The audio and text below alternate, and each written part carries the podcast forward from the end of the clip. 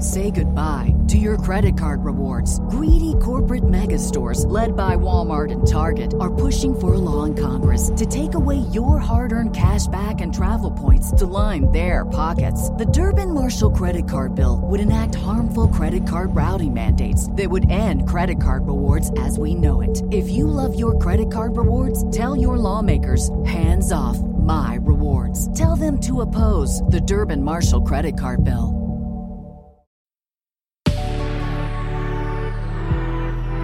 Good Risings. I'm Colin Bedell. Today is Wednesday, December 14th, and this is the Rising Sign. Alrighty, so we have the Sun in Sagittarius squaring Neptune in Pisces. We have a Sun Neptune square.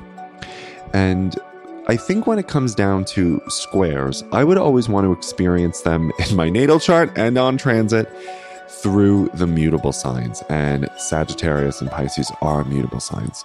So naturally, they are two for the price of one, right? They're born while seasons are in transition. For example, right now, fall is becoming winter in the Northern Hemisphere, and in the Northern Hemisphere during Pisces season, uh, winter is becoming spring. So there's naturally a sense of tension and paradox and buy one get one free two for the price of one both and not only but also energy to the mutable signs. And when you take two of them together and bring them down in a transit through a square like the sun sag to neptune in pisces it can feel a little confusing. It can feel a little chaotic but i actually see look at me laughing maniacally in gemini. I want you to utilize today's energy in whatever way it's bringing you know is it innovation? Is it a little bit of disruption? Is it a little bit of oh i didn't think about that and now the experience of this experiment is showing me a different way so let me adapt to that. I just want you to be as flexible and light on your feet as possible and also remember the wisdom of sag and pisces which is i think more often than not these are two zodiac signs that know that they don't know they don't really derive a tremendous amount of value from being a knower. They derive a tremendous amount of value in their well being and then in their life from being a learner. I've seen that with Pisces and Sagittarius. There's this real meaningful and beautiful curiosity that they both have.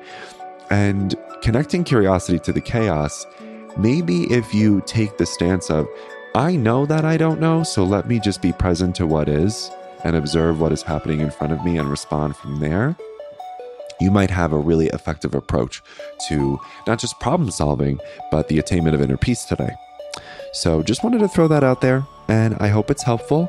And then, lastly, I think I just want you to remember what you wonder. I think we get inspiration from the muses often, but we don't remember it. So, try to experiment with a system that allows you to remember ideas, gut hunches, and visions that may need to be applied later. So, hope that helps. Thank you for listening, and I'll talk to you tomorrow morning. Bye.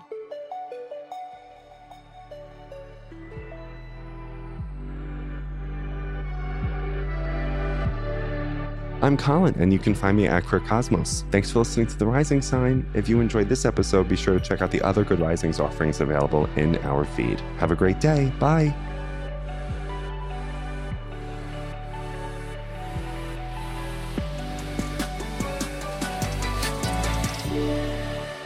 Good Risings is presented by Cavalry Audio.